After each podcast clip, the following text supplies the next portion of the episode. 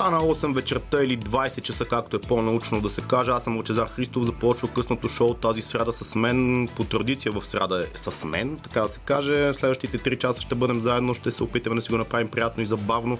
Много хубава музика избираме тук всъщност избираме, е малко така условно казано. Лили Големинова избира. Аз ще се опитам да дам всичко от себе си в следващите 3 часа, за да бъде готино. Започваме чисто музикално с Тром Боби, а след малко и за Европейското първенство по футбол.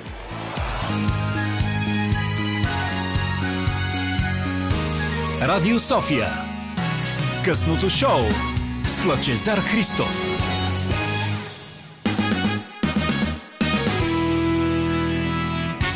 Точно 9 минути изминават след 20 часа. Аз съм Лъчезар Христов, както чухте и от тази автореклама, не точно обявка, как да го обясна на такъв достъпен за Сигнал. вас език. Сигнал. Може би Боян Бочев го чувате, да. водещия на допреди малко ви радваше тук с разнообразни интересни гости и теми.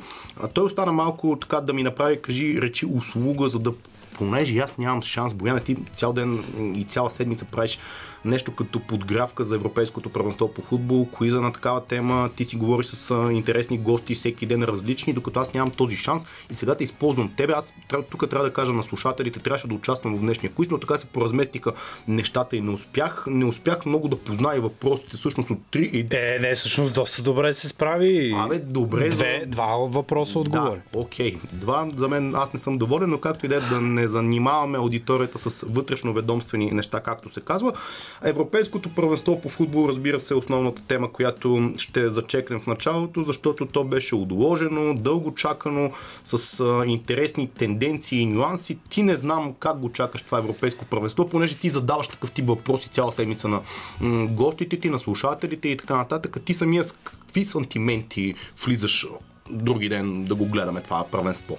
Значи сега тук ще вляза в ролята на, на твой гост. Ако... Супер, ти да, като такъв си тук. да, да, да, съм за малко тук.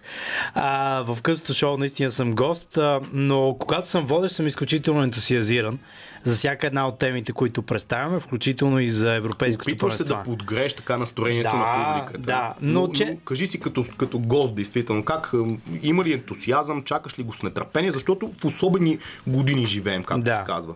Ами, честно да ти призная, имало е други първенства, от които много повече съм се вълнувал, но все още не е започнал, не е започнал самия форум. Подозирам, че след 11 юни моя адреналин ще се качи.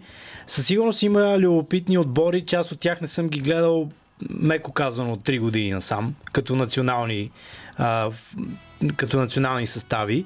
Англичаните, на които симпатизирам и които са мой вечен фаворит и те са вечните неудачници на тези футболни форуми. Тук за слушателите в метка и скоба, да. Боян си е категорично фен на английския футбол. Даже бих го казал и тук не е подиграбателно фенче. Като казвам фенче, тази диагноза, аз имам много приятели, почти всичките ми приятели са фенчета на английския футбол, защото те гледат нон-стоп висшата лига, гледат даже някакви по-долни дивизии, вълнуват се, почти друг футбол не гледат, но английското първенство е света светих абсолютно. Така е, така е. И английския национален отбор, съответно, който между впрочем в последните години доста така се разви, бих казал, че си стана това, което е бил там в годините назад.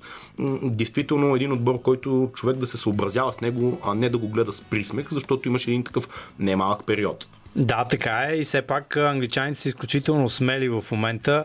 В разширен си състав имаха 6 десни бека, което си е сериозно решение на Гарет Саутгейт. Но така да е, има, имам интерес към предстоящото европейско първенство но сякаш към момента все още не съм толкова, не се е разпалила толкова много фенщината в мен.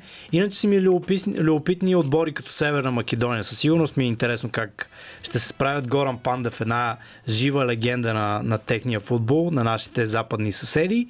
И кой от другите? Уелс са ми традиционно а, любимци и разбира се Шотландия, може би е други отбор, за който ще викам това си човек, който е британец, наистина. Смисъл, е, Северна Македония, казах някъде там. абсолютно всичките отбори от острова. Аз мога да ти кажа тук. Да, ти как я усещаш? Една скоба, да, само за Англия. Те много развиха след 2000-та година футбола си вкараха един такъв чисто испански патент в начина по който се конструира самата игра, философията им, самия факт, че в момента и там преди няколко години видяхме на световното първенство, стигнаха до полуфинал, отпаднах от Хрватия безспорно, но английският национален отбор по футбол, а и самата Висша лига много се промени за последните бих казал повече от 20 години това като тенденция тръгна, може би, когато Венгер се появи като треньор на Арсенал, който цялостно промени и мисленето, и храненето, и изобщо целият режим. И това година след година се променяше. Англичаните в момента не са това, което сме си представили или поне сме гледали хора от нашето поколение, от детството ни, там едно трачене по тъча и едно центриране безконечно, което се случваше. В момента английския футбол е абсолютно модерен и той е направен по друга система и това е факта. Те станаха м- световни шампиони за такива до 21 години това правенство на няколко пъти, европейски също така.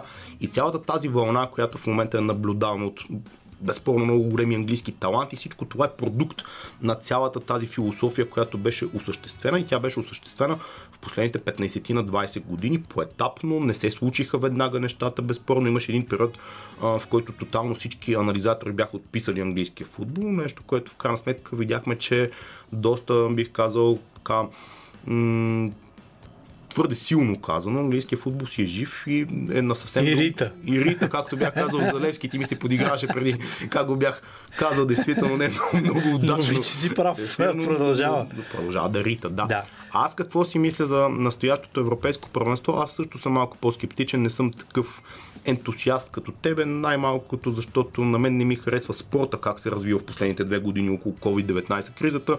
Тук гледаме и тенис на полупразни трибуни на Ролан Гарос. Последните сезони на Шампионската лига на мен не са ми окей, така предпразни трибуни. Финала между Челси и Ман Сити тази година си беше просто се едно правят някаква контрола и там някакви хора се чуват подвикванията им. Е, имаше публика на стадиона. Пак. Да, ма не е същото като в предни Съгласен сезони. съм, да. И това е европейско първенство, което през тази година ще бъде проведено в няколко, всъщност 7 или 8 колко европейски града. Е, и Кедър каза 11, тъй като днес мина през редакцията да стегне редиците.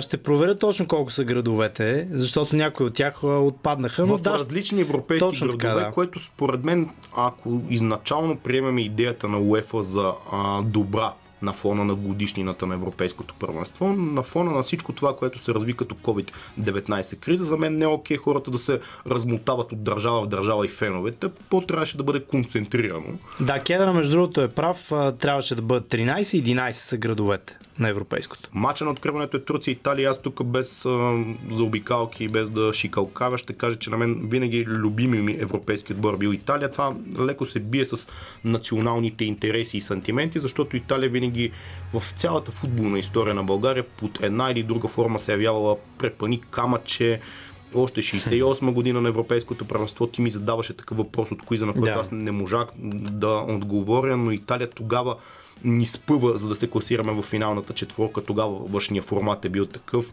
94-та, разбира се, всички или айде не всички, но помним какво се случи на полуфинала в Съединените щати. Ни действително две дуспини ни бяха дадени. Така че Италия винаги е била нещо като черната котка за България. Са се преплитали така футболните ни съдби. Последният ни матч на европейско странно или не, точно Италия. По интересен начин, да. да. Така че, но аз това ти го казах извън ефира и сме си говорили друг път. Там сантимента ми е детски първите мачове, които тогава в началото на 90-те се излъчваха по родни телевизии, които можехме, за разлика от сега, можем да гледаме абсолютно всички първенства, но тогава серия си беше при Кеборг от 4 в неделя по ефир 2. Това беше шанса да се докоснеш до някакво различно първенство извън нашето. И тогава действително в Италия имаше много големи футболисти като сбор. Марко Ван Бастен, Марадона, Ювентус на Виали и Раванели и така нататък. И това беше действително да. някакъв Ломбарди се сетих от Самдория, бяха много си Парма. Имаше супер много силни да, отбори, да. действително. Така че не знам, интересно първенство, надявам се ни очаква. Как ти за кой си извън Англия? Смисъл, какво? Не, дай, Обективно ли? дай не така, действително, кой за кого е. Да. А, кои са според тебе, чисто като реалности в момента, факторите, като отбори, които са силни и имат шанс да направят нещо? Да, ами очевидно всички анализатори, включително и гостите, специалните гости в нашия куиз до, до днес Румен Пайташев, Денислав Денчев от Спортал и, и Стефан Георгиев от, от БНТ, от Националната телевизия. Нека да предположа, че Румен ги е ударил в земята всичките като отговори или не. Еми, днес а, всъщност и Стефан се представи много добре, но да, Румен генерално има, господин Пайташев има страхотни познания, с които едва ли някой. Той е като, като Иван Тенчев, само че за футбол. На общо се така мога да кажа. Ами обективно и тримата, пък и чета много анализи, че французите са основен фаворит. Много силен състав, хем млади, хем достатъчно опитни. Футболното клише е в идеалната възраст. А, са техните състезатели. И те са и актуални все пак световни шампиони. Няма как да от, е, минеме този факт, Така е. защото този отбор стана световен шампион, въпреки че според мен малко късметлийски през 2018. Това е дълга тема и няма да я развивам в момента. Франция със сигурност и бих посочил отново едва ли ще изненадам някого, но белгийците все така са готови за голям подвиг. Много, сил, много силен отбор с а, футболисти, които играят основно в а, Англия, но и в други водещи отбори от Европа. Така че това са на първо четене, без да знам точно как ще се разделят след групите в а, двата потока или там както се води, но Белгия и Франция обективно изглеждат като фаворити. Кевин Дебройне, трябва да кажем тук е, информация, преди няколко дни буквално беше избран за нещо като своеобразно MVP на сезона в Висшата лига, което му се случва за втори път, а единствено май на Кристиано Роналдо Така ли? му се Досега. преди това нещо, което е до- доста показателно действително за класата на белгийския отбор. Аз също съм на това мнение, че това е едно много силно белгийско поколение, което по някакъв начин към момента не успява съвсем да бъде м- реализирано. Бяха трети на световното преди няколко години. Аз ще те изненадам, но разбира се, клишето, че Франция ясно е актуален световен шампион и Белгия с супер силното им поколение, но този, точно тези два наши любими отбора, твоя Англия, моя Италия, смятам, че в момента имат силно поколение с много голям набор от играчи, които на това първенство ще се опитат, защото повечето са в една така доста по-млада възраст, която това ще бъде стъпката на следващото световно първенство да докажат действително силата на поколението си. Няма да изборявам играчите, които са действително много и в Англия и в Италия, но са силни, имат доста така сериозна основа. Ние италианците ги видяхме в един, бих казал, почти трети състав тук на Василевски Да. преди няколко месеца, Да. когато безпроблемно, почти на ходом ни победиха. Добре, за да заключим темата, Бояне, да се върнем малко по-така усмивки от стари таленти. На тебе, което е от всичките първенства, които си гледал европейски, любимото, което си го гледал с сантимент, най-голям интерес. Предполагам, че ще ми кажеш 96-та, но айде, кажи си. Ами 96-та ще е силно да го кажа, защото бях а, малък тогава в крайна сметка, но си спомням част от мачовете. Много харесвах немския национален отбор, въпреки че победиха англичаните а, и то с Дусп и там а, една много странна история. Но честно казвам, а, така сантимент имам и към първенството в Белгия и Холандия през 2000-та година. Много силни италянци тогава. Аз ще си кажа след малко Да. за него, но дай ти. А, онази паненка, ако не ме лъжи, беше на това първенство На Тоти. на Тоти, На точно Тоти на така. полуфинала Срещу с Холандия, да. да. А италианците бяха великолепен отбор тогава, наистина. Аз, аз ето тук ще, Да, се, ще, ще се посрамя и ще се изложа, може да ми се подиграя след това. Единственият случай в цялата ми фенска кариера, когато съм гледал мачове, аз съм заклет фен на много отбори, но не съм страдал никога повече, отколкото на финала между Франция и Италия, защото действително тогава Италия имаха много интересен отбор, играш по един специфичен, уникален начин, бих казал. Французите си бяха по-силни, но Италия бяха аха да ги победят на финала, но в крайна сметка не се случи. Това е единствен случай след матч в целия ми живот, в който съм плакал. А, две, а 2005-та? Плакал съм като дете на А този матч. 2005-та след мача в Истанбул? Тя е на А, да, не, хванаме, да. На, на този матч май също се просълзих. Милан Ливърпул. Не, не, хванаме тук. Да, на този матч това е абсолютно нелеп матч. А, да кажа слушателите, че аз съм фен на Ливърпула. А, Лъчо е огромен Ливърпул фен бяха на, смазани. 3 на 0. По време там имаше едни бълти през втората част. Не, не. Защо Спасяването на Дудек в, в продължението на Шевченко, тройно И спасяване. глупостите на Дудък, разбира се, на вратата на Дуспите. Не, виж какви неща се сещам. Футболи фенове сме. А, не знам дали ще си говорим още малко за футбол, но наистина 963 56 50.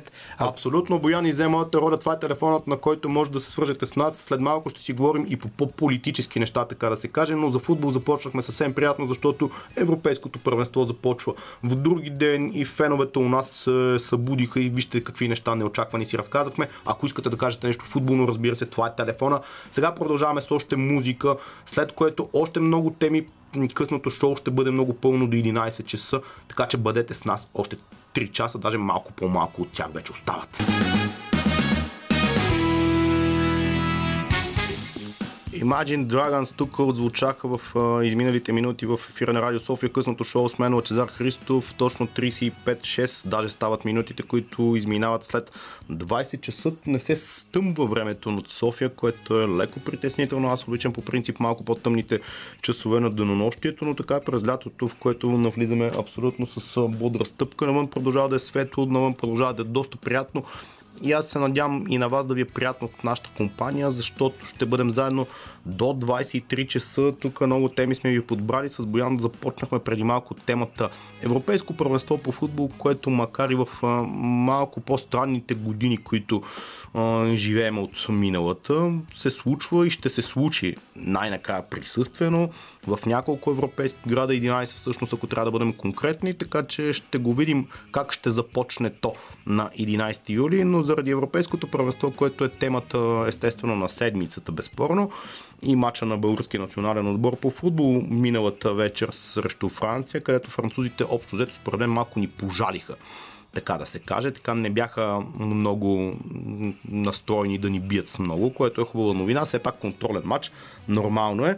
Но по това време на предаването, поне в началото, правим нещо като политически обозор на седмицата и анализираме какво се е случило, или поне аз опитам да го направя така с естествено доза закачка, доза шега, но и важните теми да бъдат казани. Те в последно време са толкова много, че не могат да бъдат обговорени не просто в няколко така модулни минути, както ги наричаме ние тук по ра- радиото, а не могат цяло предаване да им стигне да бъдат избистрени, но като цяло това, което сега ми така хвана окото и бих казал, че е хубаво да поговорим за него е медийното отразяване на всичките събития, които се случват през последните няколко седмици и този култ към Бойко Борисов, който беше чисто медийно насочен в последните, даже бих казал, тук последните 10 години, откакто политическа партия ГЕРБ са на власт, е много меко определение за този а, култ. Той беше генериран при него още в годините, когато беше главен секретар на вътрешното министерство, разбира се. Тогава той се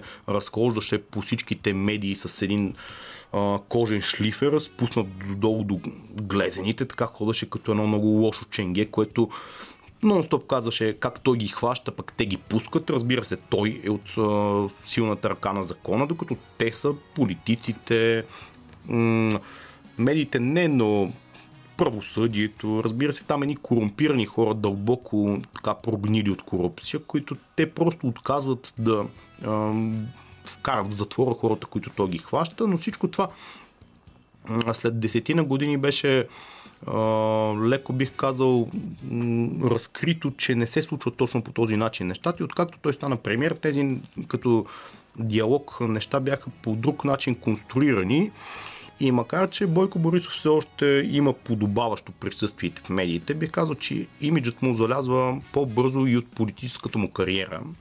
Публичният образ доскоро, който го виждахме всевластния човек, който всички медии, разбира се, го отразяват. А и, и днес го виждаме все още. Прекъсват се програми на цели медии, за да той да си каже там приказката и да се изкаже от позицията. И аз не знам точно на какъв. Всичко това беше леко преформатирано, защото няма какво да се лъжем.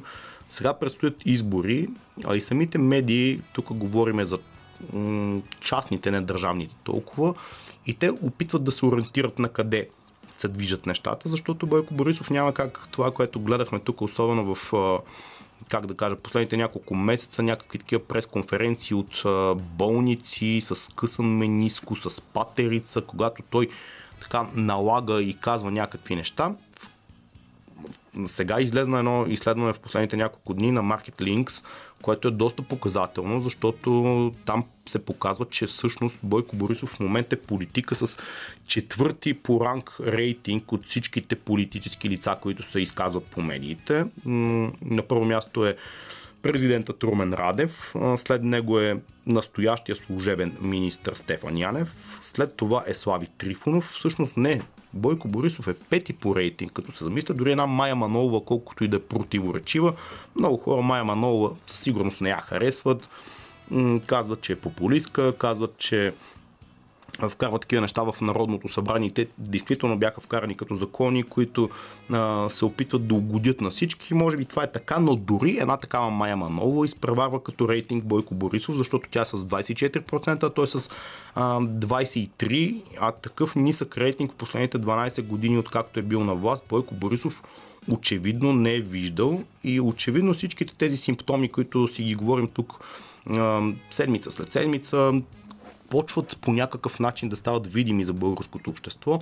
В крайна сметка тези репертуарчета от джипката, които бяхме така, станали свидетели след 2018 година, защото Бойко Борисов от тогава реши, че самите медии, които така фриволно сам наричаше мисирки, могат да му бъдат много по-угодни, ако изобщо не контактува с тях, ако се опитват да го играе обиден в а, някакъв смисъл и комуникацията му с медиите беше сведена до това да прави някакви такива лайфове от въпросната джипка и всъщност направи една доста сериозна реклама на една японска марка автомобили и джипове, които сега няма да казвам коя е, те хората знаят така или иначе, но да, това беше комуникацията в последните години. Нямаше пресконференции или те бяха а, подбрани така специално за едни определени медии, там неудобни въпроси не се задаваха и в един момент всичко това прерасна действително в един такъв медиен комфорт, който избоя, ако мога така да се изразя, избоя на много нива и то чисто и държавническо го виждаме в момента, защото незнайно поради каква причина в момента мерките, които взима служебното правителство, което така или иначе в момента е актуално по медиите и всичко това, което те правят като някакви постъпки и някакви намерения, се взима като ремашизъм. Тази дума също придоби много сериозно влияние в последните няколко седмици. Реваншизъм, кое е реваншизъм точно? Да направиш ретроспекция, ревизия на дадени мерки, програми и визии, които са се случвали през последните десетина години. То даже не са за последните десетина години, защото последните десетина години, ако трябва да бъдем честни, е много трудно да бъдат хванати за няколко седмици. Тук говорим за последните няколко години през конференцията скандална за някой или не на а, Минеков, министъра на културата през а, тази седмица, също беше така коментирана много как, как може така да се говори за тези хора, а всъщност там бяха изведени някакви доказателства, които бяха много, бих казал, драстични, то за 4,5 милиона евро, които са били по някакъв начин освоени за този ремонт, реконструкция или както искайте го наричайте за Ларгото. Тези пари вече в момента и много хора казват, ами това потвърдено ли е?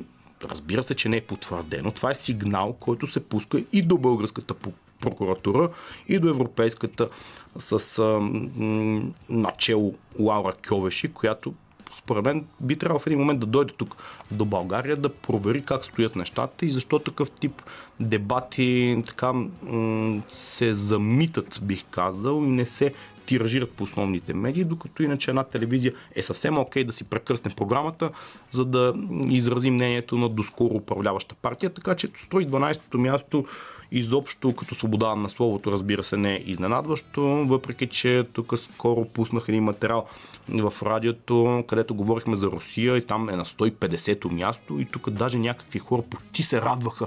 Леле, колко сме по-напред. Не сме като тях, ма при Русия.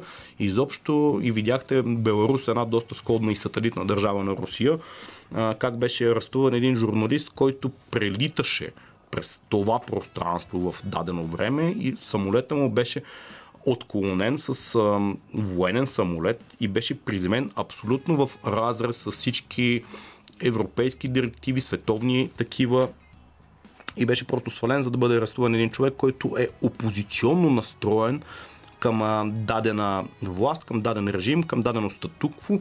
И това ни се дава по някакъв начин за пример, нали, колко сте по-развити от такъв тип държави. Ми аз, честно казано, не искам да бъда по-развит като държавна институция и като гражданско общество от такъв тип държави, които изобщо не са развити по никакъв начин и виждаме какво се случва там. Та, общо взето, такива и неща в последната една седмица ми владеят съзнанието. Разбира се, въпросният доклад Магницки, който беше много силно тиражиран и коментиран. Вече сме го направили в ефира на Радио София. Единственото, което мога да кажа, че поне официално се появиха някакви имена на лица, като Делян Пеевски, който беше определен като крупен български олигарх, разбира се и като Васил Бошков, който м- също така не трябва да минава под сурдинка, въпреки че сега в момента се опитва да го играе по някакъв начин опозиционер, но Васил Бошков винаги си бил част от статуквото. Един човек, който е бил в тази игра, нека в кавички така да я наречем, в последните 30 години, хазартен монопол, още от 90-те години.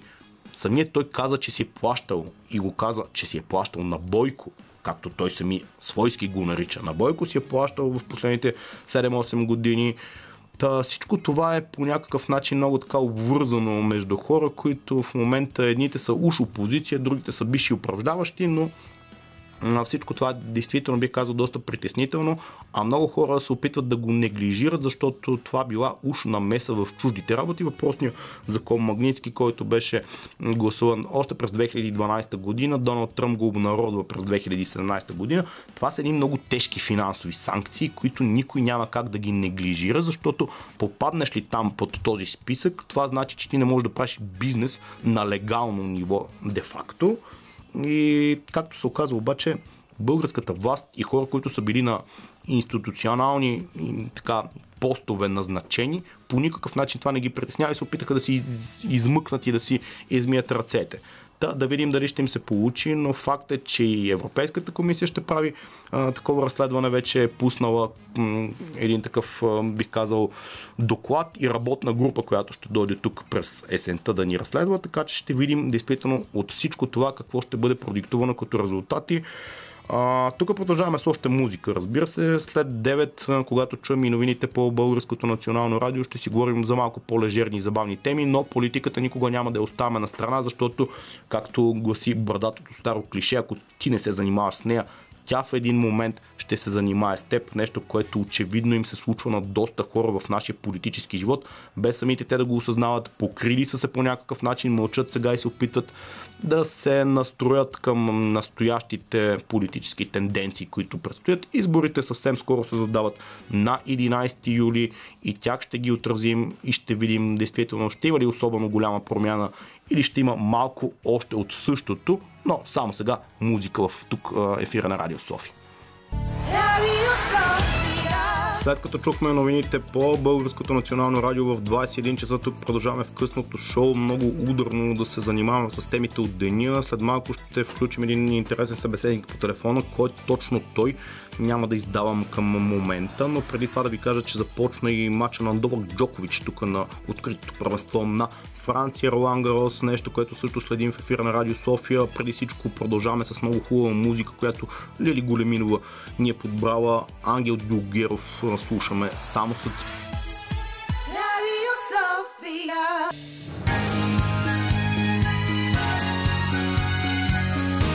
Радио София. Късното шоу с Лъчезар Христов.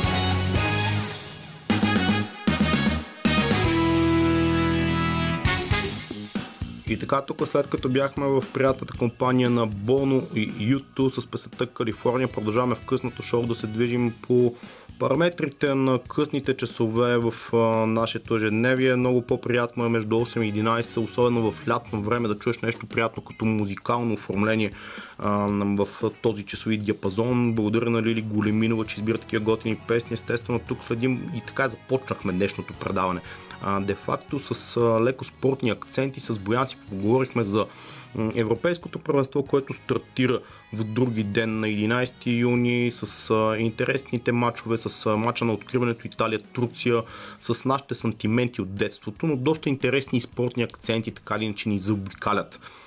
И в момента се провеждат такива турнири в Световната лига по волейбол. За съжаление губиме от Полша към момента с 1 на 0 гейма и Полша ни водят доста сериозно в втория гейм, бих казал.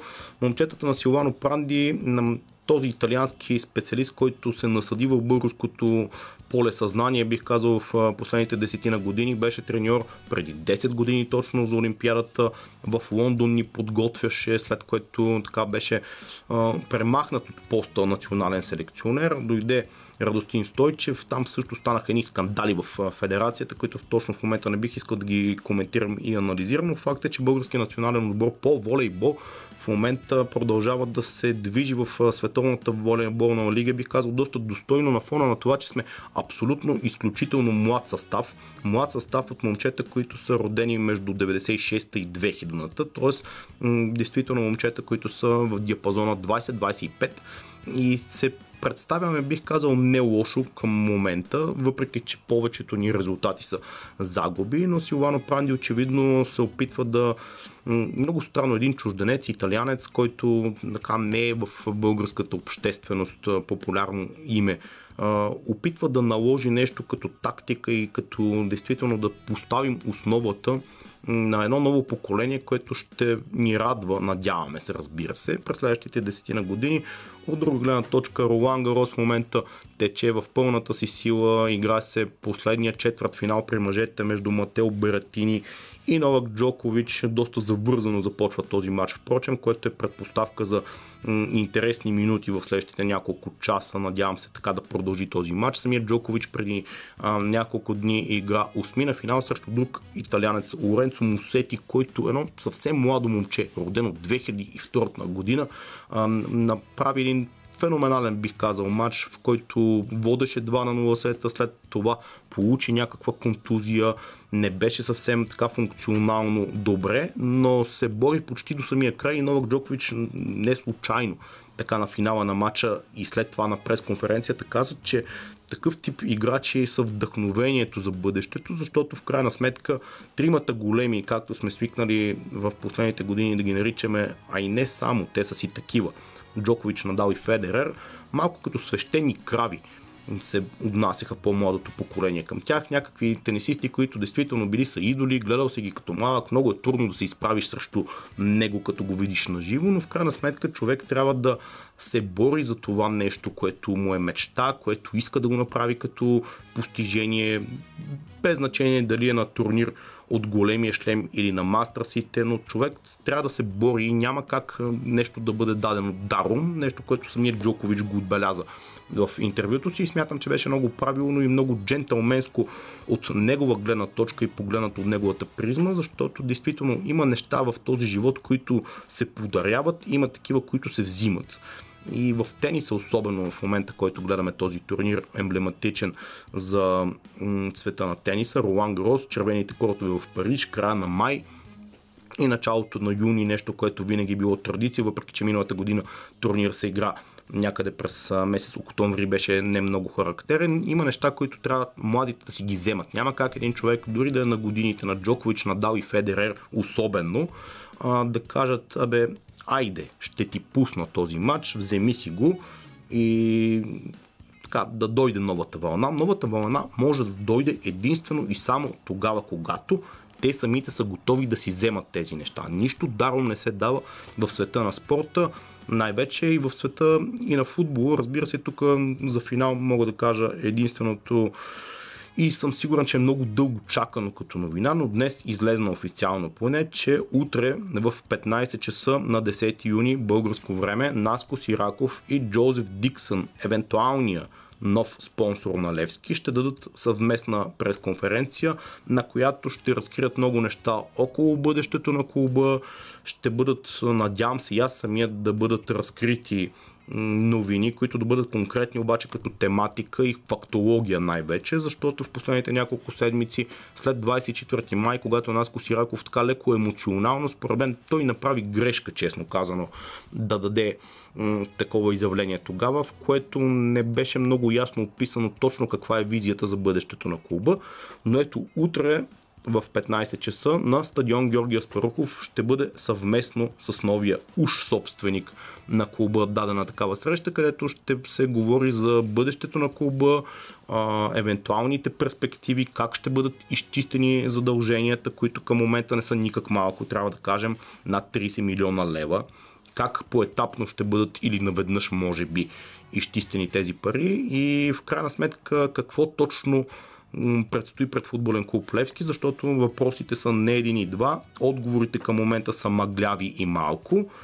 И Джозеф Диксън, който беше спряган като бив, бъдещ нов собственик, а той самия се представи така пред медиите, поне неофициално, утре да видим какво ще каже, като човек, който е представител на някакъв консорциум международен, който той ще налива парите в стадиона, ще се строи ли нов стадион, ще се строи ли мол покрай него, в който да бъдат избити едни пари. Все въпроси, които висят във въздуха и съм сигурен, че синята общественост, която не просто не е малка, ами е може би поне за България, заедно с ЦСК, това са двата така, клуба, които генерират най-голяма фенска маса.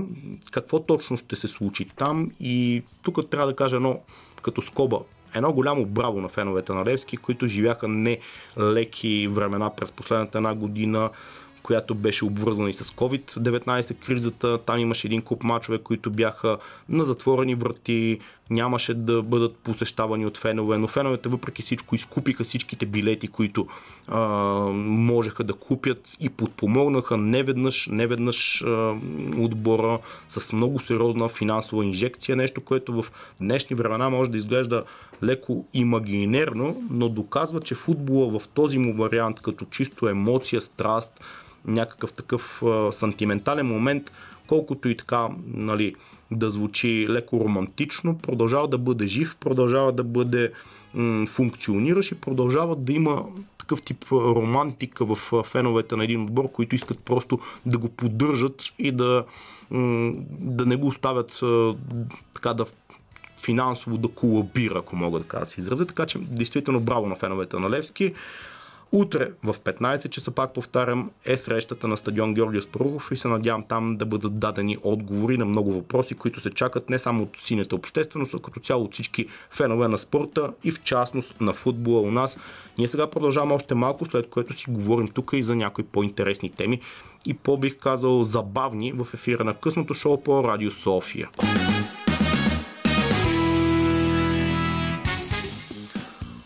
И така, след тази доста сериозна доза фънк, която и на мен даже ми дойде малко в повечко, продължаваме тук в късното шоу. 35 минути изминават след 9 вечерта. Много спорт, много нещо около нас. Тук следим волейболна лига, тенис на Ролан Гарос, футболния ни отбор, европейско се задава. Но, на фона на всичкото това, не съм включвал и мой много любим познат и приятел тук в ефир на Радио София. Веднага след малко ще се досетите за кой става дума. Дамян Димандиев, който аз тук бързам да му да го поздравя, защото освен, че е участвал много пъти в ефира на Радио София, така го е развеселявал с неговите хуморески и млад баща Дамяне, здравей!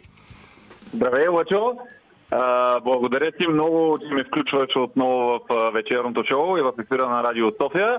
На 99% беше този път с фамилията ми. Напред вас. А, благодаря ти, да, смисъл, обмърках ли нещо?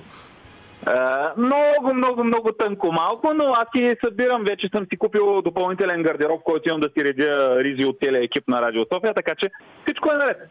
Да, абсолютно. Трябва да ти купиме много дрехи човек. В смисъл, ти си един такъв човек, който ще налази и ще намаже, дето се вика тук от екипа на Радио София. Шегата на страна, ти като млад баща, как се чувстваш в момента, последния един месец, предполагам, че ти е доста натоварен.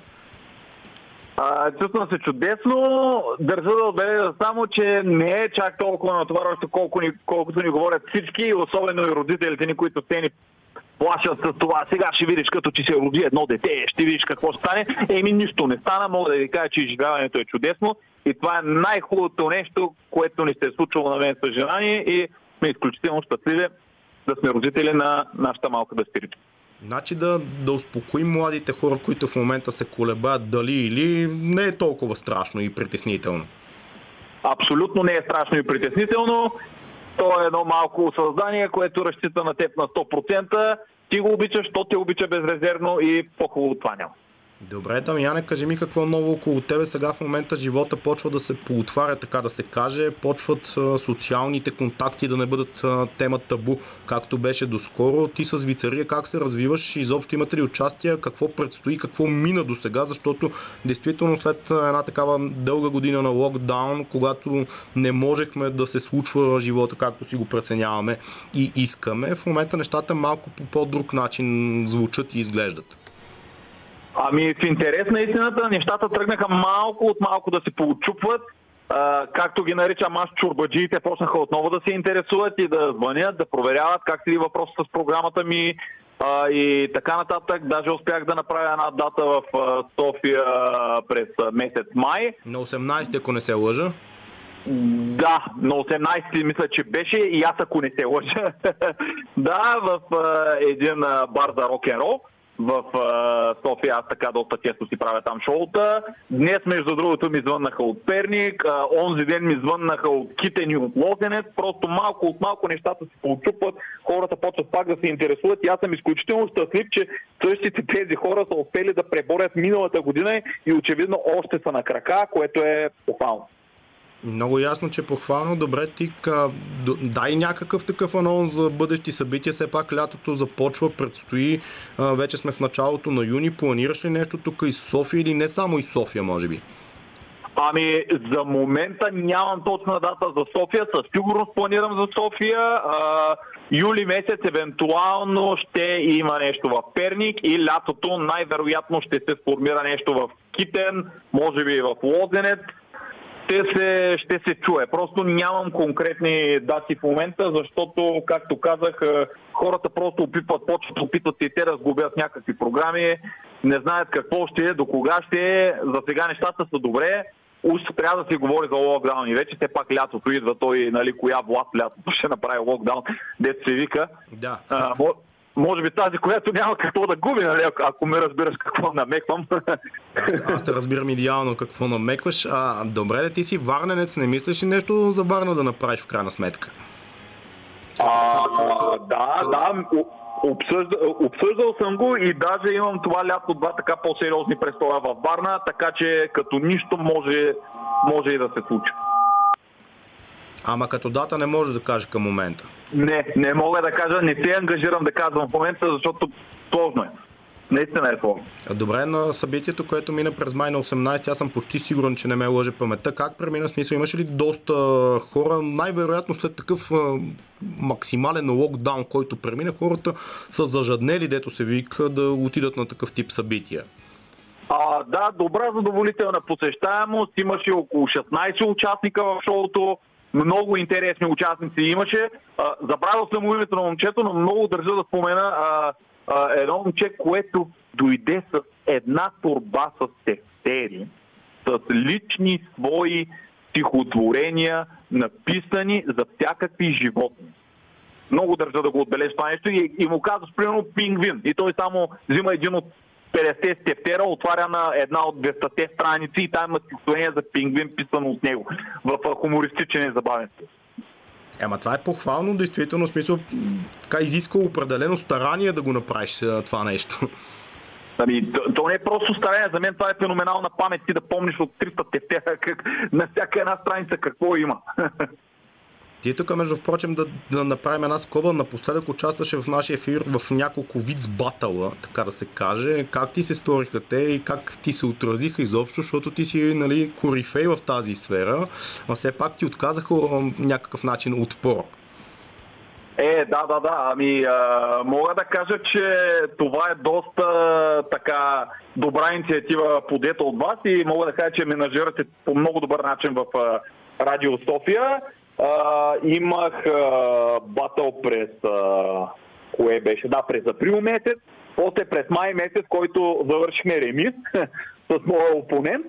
а, който между другото също е от ефира на Радио София. Да. Опонента ми тогава. С него завършихме Реми. И точно вчера се разбрах с твоята колежка Елмира Джума, че ще ви посетя най-вероятно на 30 юли, за да си поприказваме пак и в другото шоу на Радио София. Поздрави за нея, разбира се. Добре, сега, понеже знам, че си спортен фен като цяло и тук си изкушавам, понеже малко или много акцента през тази вечер минаваш и през спортната призма. Чакаш ли Европейското първенство по футбол, което е малко особено през тази година? Не се провежда в дадена държава през 7-8 различни града, така да се каже, в Европа. И какво очакваш от него, защото ти си си фенче на Спартак Варна, доколкото знам. А това сме го говорили не веднъж и два пъти, че истинските варненци са за Спартак Варна. Точно така, истинските варници са за Спартак Варна и това, което държа да отбележа е, че Спартак Варна пребориха трета лига и в момента влизат във втора лига, така че отново се завръщат професионалния футбол, адмирации, защото както спомена и ти преди това за Левски и за феновете на Левски, Спартак Варна също върви един много, много дълъг, тежък и труден път, в който битката я водим смея да кажа, абсолютно самостоятелно. Аз тук и... искам, искам, извинявай, че те прекъсвам, искам да ви поздравя всички варненци, които са за Спартак Варна, защото се изисква действително много голяма любов към клуба, който си подкрепил и го обичаш от дете в такива тежки години, в които той е бил в Миманса и така нататък и изобщо не е бил на картата, да го поддържаш през всичките тези години по някакъв начин да си съпричастен, действително се иска супер голяма любов и отдаденост. А, абсолютно е така и всичко това е благодарение на феновете, които за миг не са се отказали. Нищо, че е трета лига, просто нашия сектор си е пълен фен сектора и когато съм и аз във Варна и успявам, просто не пропускам да посетя мач. Супер, дай сега за Европейското първенство. Ти за кой си? Чакаш ли го? Какво мислиш за него? Оф, аз бях за България, ама да, човек и аз съм за България, но те не са, те не са там. Както би ами- казал Тодор Батков, ей богу, те не са там. Да. Ще го гледаме пак по телевизията, за съжаление. Какво да ти кажа, от... Какво беше от 20 години без нито един гол на европейско и на световно, просто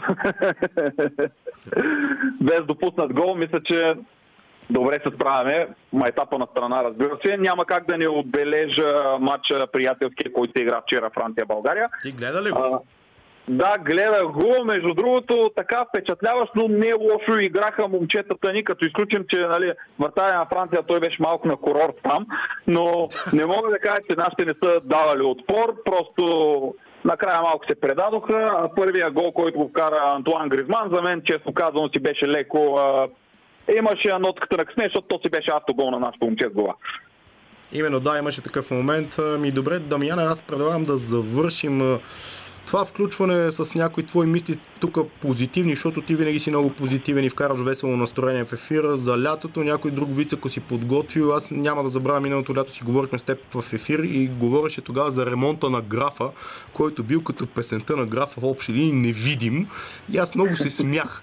И тук и колегите се смяхме, но то си е баш така. Виж какви политически интересни събития се развиват в последно време. 100% имаш някоя друга закачка към слушателите ни като цяло.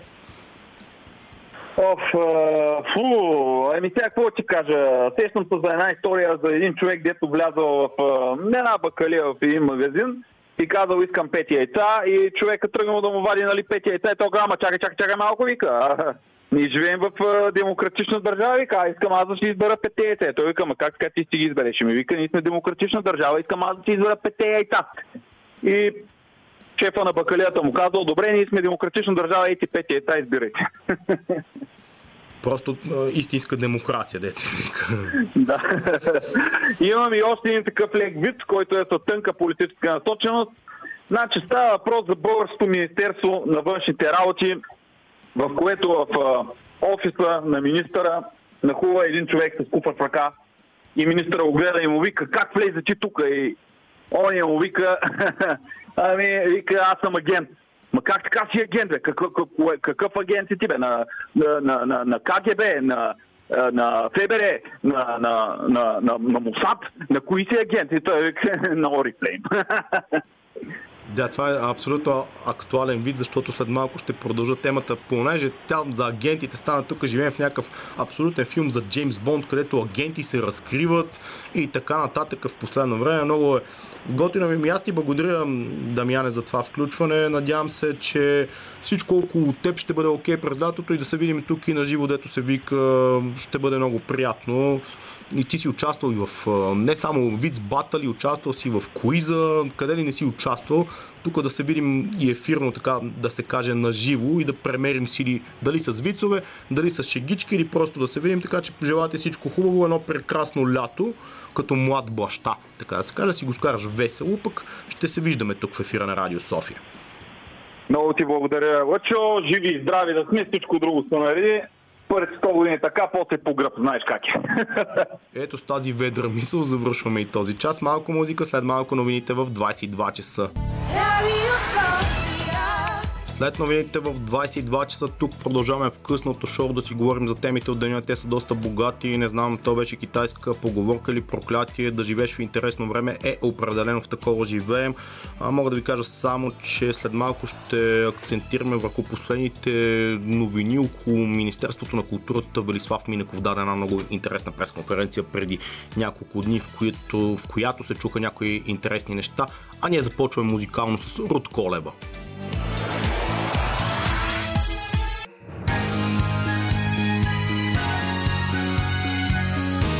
Радио София. Късното шоу с Лъчезар Христов.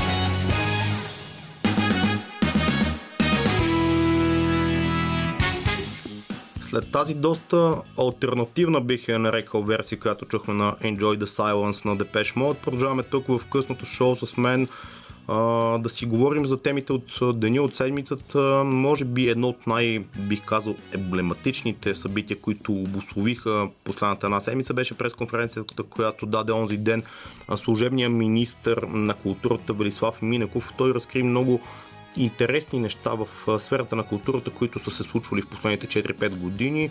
Естествено, това около Ларгото няма как да не бъде как да кажа, няма как да не бъде много интересно и така жешко за хората, защото в крайна сметка Ларгото беше един от проектите в столицата поне, които бяха гордостта на бившото правителство в сферата на културата, на археологията, колко много неща бяха изказани, колко много хвалби бяха казани за Ларгото като такъв проект, който действително бих казал, ако върна лентата назад, аз съм сигурен, че и вие може да си спомните, че беше казано, че едва ли не този проект ни връща към такъв тип столици. Може София да бъде древната и съвременната Атина или Рим и така нататък и така нататък. В крайна сметка се оказа, че там са потънали около 4,5 милиона евро, които а, това са по данни на Олаф. Самия професор Минеков не пожела да разкрие повече подробности, на него не му е и работата, честно казано. В крайна сметка той не е нито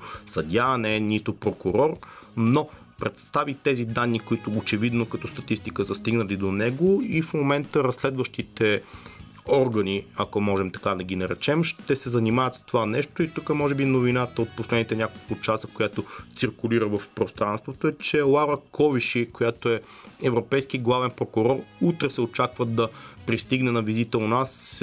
Не знам дали точно по тази тема ще бъде тя в България, но честно казано нейната визита се получи доста така изненадващо на фона на всичките протести, които се случват за пореден ден от така, предсъдебната палата в столицата против главния прокурор Иван Гешев. Та интересно ще бъде утре, доста натоварен ден се очертава, така да се каже, около действително нейната визита, защото нещата, които господин Миников изнесе като данни и информации, те те първа трябва да се проверяват, разбира се, те първа трябва да се доказват, но в сферата на културата и това е много, така бих казал, дълга тема, която циркулира в медийното пространство през последните години.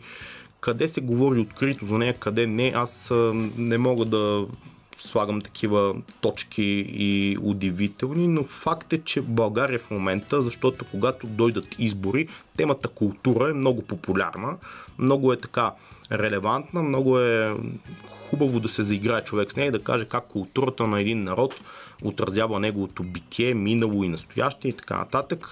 Всичко това е окей, okay, е така, но процентите, които са като бюджет отнесени към българската култура, това, което в момента се случва като финансиране, е някъде около 0,5%, което без човек да бъде завършен математик, може да каже, че 0,5% са си 0,5%, т.е. това си е под така, минималния жизнен стандарт, както се казва, т.е. то си е около нулата.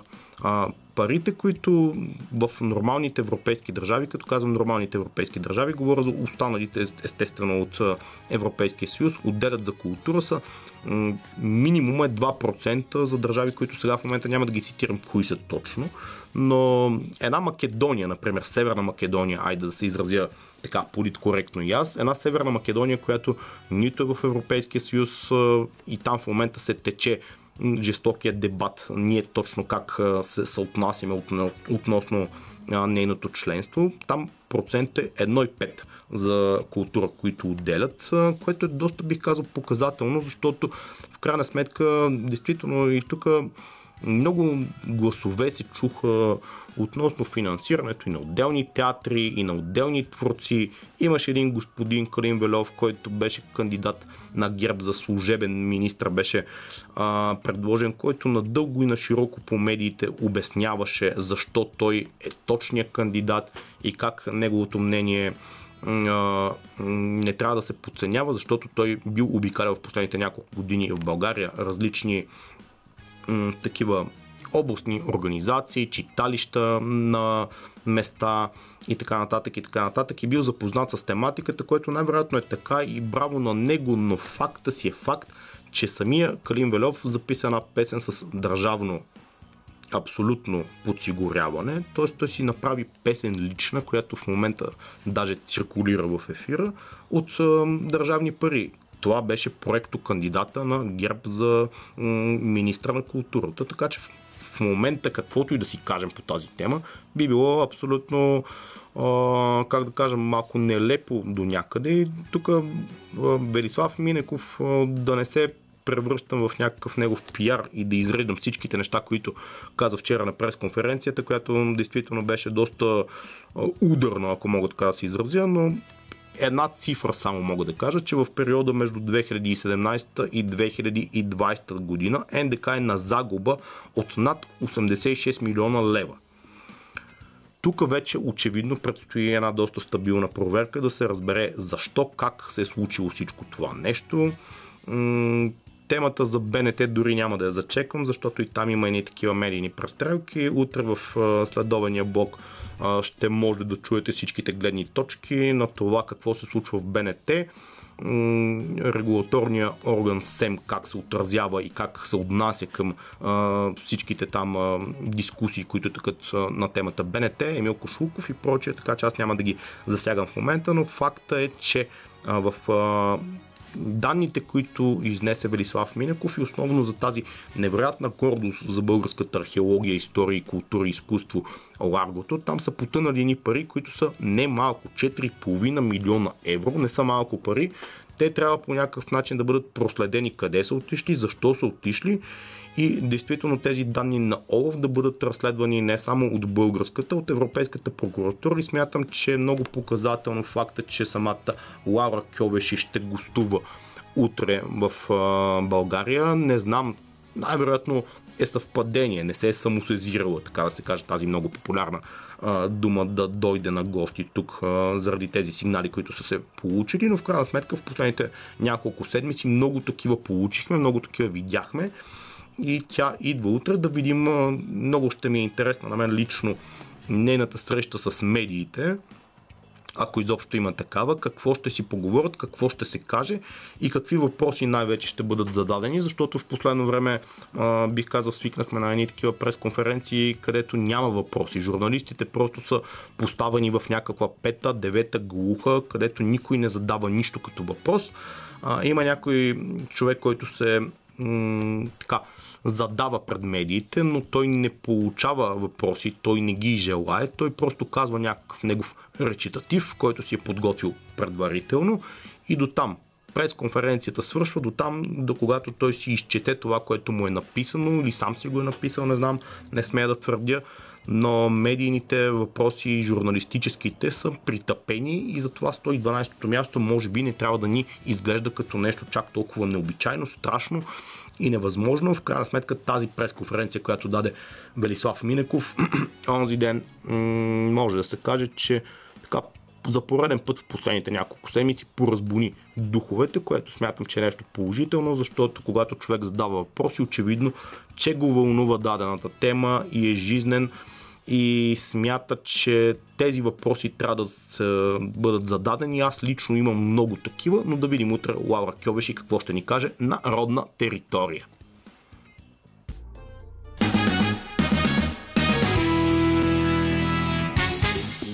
Точно 10.30 вечерта навън е доста приятно и вече се смрачи. Ей, типично лятно време в общи линии така бих казал светло си почти до към 10 часа или поне просветлява, така да се каже, но вече е тъмно и доста приятно, бих казал и доста прохладно, въпреки че през последната една седмица бяха тук много дискусиите и в редакцията, включително на Радио София, кое е удачното време за месец юни, поне за неговото начало. Честно казвам, аз нямам така начертан готов отговор. Бих казал, че мога да си спомня преди 7-8 години имаше една жестока градушка тук в началото на месец юни, която опустоши половината по автомобили в центъра и не само центъра на столицата и тогава определено не, не ни се отрази добре. Сега в момента времето действително е променливо, гарнира се между дъждовно и слънчево, променя се между двете фази на това време, но в крайна сметка бихме казали, или поне аз бих казал, че времето в момента е доста приятно, хем топло, хем прохладно, което е може би идеалната така идеалната комбинация между двете времена, защото човек сега има много хора, аз ги познавам, такива, които като дойде месец юли и август, като стане времето много жешко, над 40 градуса и те си казват, ей, хубаво затоплени. Затоплени, мен 40 градуса, честно казано, ми е време, в което в общи линии не бих се показал навън и не бих си показал носа от вкъщи, бих си седял някъде на климатик, ако мога да си го позволя, разбира се, и не бих казал, че 40 градуса е най-точната лятна температура, но в крайна сметка има си хора и хора, и така, естествено, като човек отиде на почивка някъде, да кажем, на Моренце една-две седмици, тези температури му се виждат много приятни и поносими. За мен, като бих казал, като за сега, началото на месец юни. Температурите са доста приятни, изключая естествено дъждеца, който мине не мине ни навестява тук малко за кино в края на предаването можем да си поговорим, защото много интересни а, новини се подават в международния обмен, както се казва. И аз бих искал да ги резюмирам само с а, дребния факт, че новият Джеймс Бонд, който се задава сега в края на месец юни и много дълго чакан, защото това първо по няколко начини се обославя защо е много дълго чакан. Последната роля на Даниел Крейг в а, тази поредица, лично за мен, тук сме го говорили много пъти в ефира, един от най-добрите ам, така, Джеймс Бондовци в а, последните години. Аз като едно видно дете на 90-те години, разбира се, винаги ще имам сантимент към Пирс Броснан, който си беше съвсем различен тип Джеймс Бонд с неговата аура излучване, но самия Даниел Крейг придаде на ролята една, бих казал, така повече човещина честно казано, защото може би си спомняте Казино Роял, който беше вече преди цели 16 години, когато излезна. Тогава Джеймс Бонд, преди това Пирс Броснан леко го беше превърнал в, как да кажа, малко комиксов герой Джеймс Бонд, който беше нали, безсмъртният човек, който пускаше гички дори в а, а, ситуации, когато го обстрелват а, с куршуми от ляво и от дясно. Той обаче успяваше да се шегува, успяваше да бъде хладнокръвен, успяваше да бъде уникалният човек, който запазва самообладание, този невероятен пич. Окей, всичко това е супер, но в крайна сметка това доведе до някаква девалвация на самия образ на Джеймс Бонд, който разбира се, като един агент на Ми-5 е човек, който нали, е неподатлив на такъв тип емоции, но в крайна сметка видяхме след като Даниел Крейг пое ролята, че след 2005 година Джеймс Бонд може да бъде един герой, който има повече нюанси, който има повече така акценти в неговото общуване, не само с а, злодеите, които са във франчайса, с жените също така, малко по-джентълменски, самият той малко по-влюбчив, уязвим, неща, които може хардолайнерите, които а, харесват поредицата, да ги е подразнило но в крайна сметка това направи Джеймс Бонд един по-достъпен герой до нас и сега този, който ни предстои с Даниел Крейг, последния в неговата роля, действително с много голямо нетърпение очакван. Той вече почти две години ще стане откакто очакван. В крайна сметка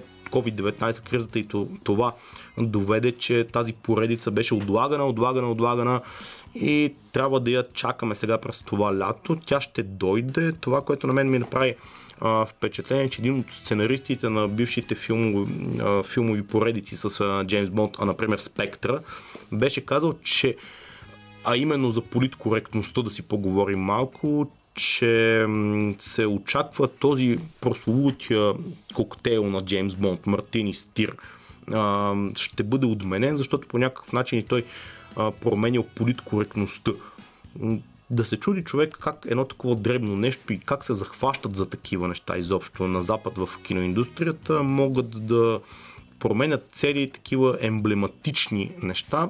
Лично аз няма да се наема да го коментирам сега, но в крайна сметка Джеймс Бонд го чакаме.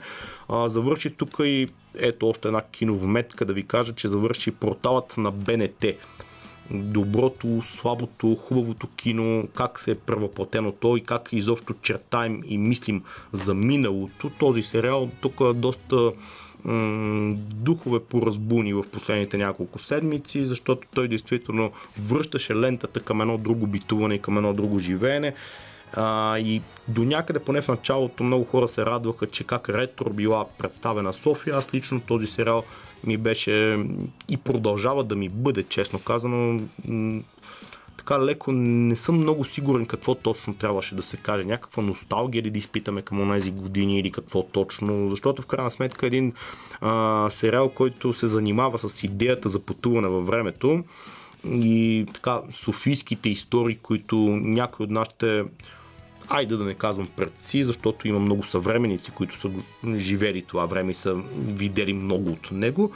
Но то беше представено по един начин, който беше, бих казал, едностранчив, бих казал леко плосък и в крайна сметка самия сериал 6 серии мини сериал, разбира се, нещо, което е съвсем а, модерно, актуално и валидно на Запад. Хубаво е да се правят такъв тип сериали, но този сериал не ни каза абсолютно нищо ново и младите хора, ако са се опитвали или това е била идеята на част от продуцентите, създателите на този сериал да научат нещо за онази епоха и за това време те са научили едни просто хрумки и извадки, които някакви хора са си начертали ей така на своя воля, както се казва.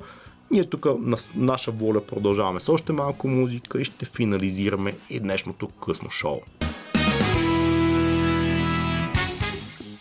Paloma Fate беше това тук, Stone Cold Sober, на края на предаването звучи много приятно, малко преди 11 часа вечерта гледам мача на Джокович на Руан Грос, който се развива добре за неговите фенове, да кажа.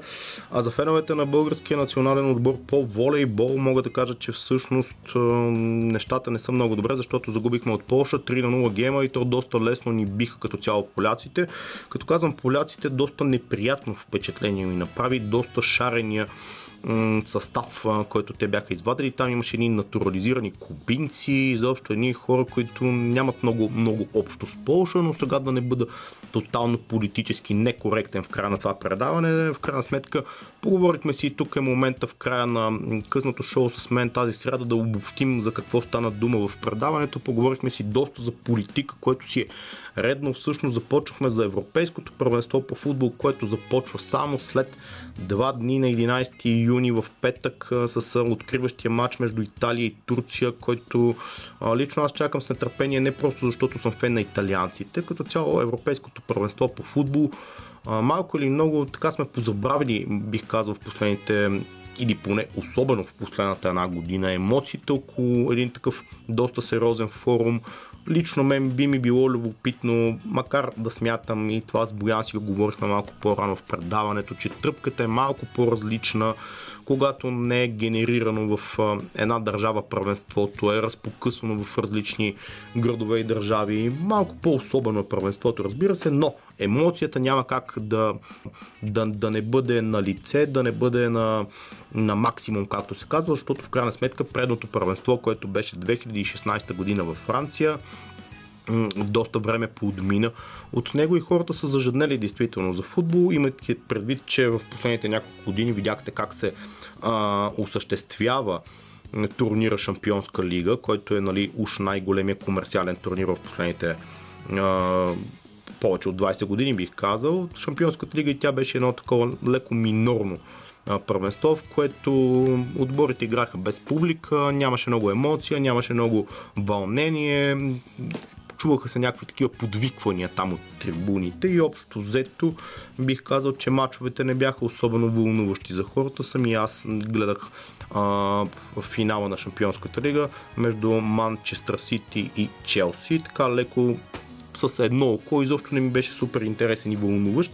Да се надяваме, че това европейско първенство действително ще върне а, поне спортните емоции към руслото на нормалното. В крайна сметка ни очаква през лятото и Олимпиада в Токио, която макар да не може да бъде посетена от много фенове от целия свят, това беше официално забранено от властите там, а, ще гледаме а, Олимпийска надпревара, където също ще имаме свои спортисти, които ще ни представят, така че вълнението би трябвало да бъде на лице и по някакъв начин дори тези спортни емоции, колкото и да са мимолетни да отминават за едно лято, да ни вълнуват в следващите няколко месеца при всички положения. Иначе си поговорихме и за политика, поговорихме си за а, актуалните събития, казвам новината от тя е буквално от преди няколко часа. Лаура Кьовеши, европейския главен прокурор, идва утре у нас.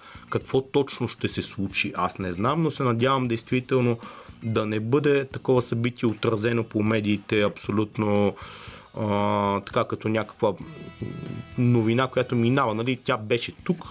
Да има медийно присъствие, се надявам, да има въпроси на критично мислещи хора, които по някакъв начин да издадат важните неща, които очевидно в последно време доста изникват у нас. И тук, понеже си поговорихме и за Бойко Борисов, за ГЕРБ, политическата партия, която е в как да го определя. Да кажем в оставка в момента, защото те в момента се готвят за следващите избори, въпреки че някои национални медии продължават да им дават нон-стоп трибуна, продължават така да прекъсват програмата си, за да дадат изявлението на еди кой си лидер на тази партия. Въпреки, че продължават да го правят, бих казал, че към момента този и това ми беше тезата в самото начало на предаването, този медийн имидж на тази партия беше така леко за замазан в последните няколко седмици и почва все по-отчетливо да личи, защото в крайна сметка, когато един човек така въпиещ от власт се е ползвал от нея през всичките тези години в последните 10-12, в един момент той почва да умръзва и тези как да кажа, сбирки, които го прави с младежката структура на въпросната партия, все повече почват да изглеждат по един не особено лицеприятен начин и всъщност да не му носят някакви ползи и облаги, а точно обратното, повечето хора да си така, да си казват, абе, това не е много окей. Okay.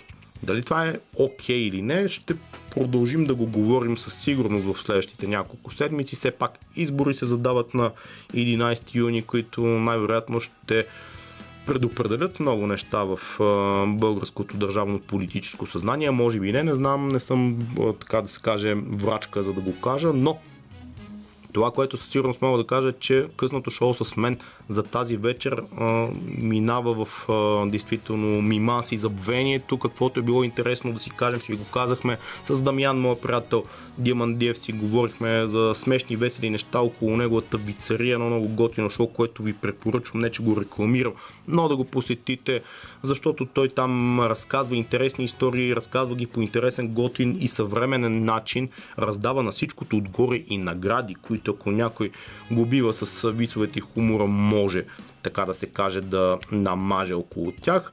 Та, неговите изяви предстоят през цялото лято. Той те първа предстои да обяви нови дати и за София, и за Несебра, както чухте през лятото, а и за неговата родна Варна. Но това като дата в момента не е ясно, така че затайте дъх имате първо да се научават много неща. От мен Лъчезар Христов, музикалната редакция и като цяло листа беше наредена от Лили Големина, Веско Коев е зад пулта. Този екип работеше неуморно за вас в изминалите 3 часа. Останете с нашата програма, която предлага още хубава музика. От нас беше всичко това. Чао, чао!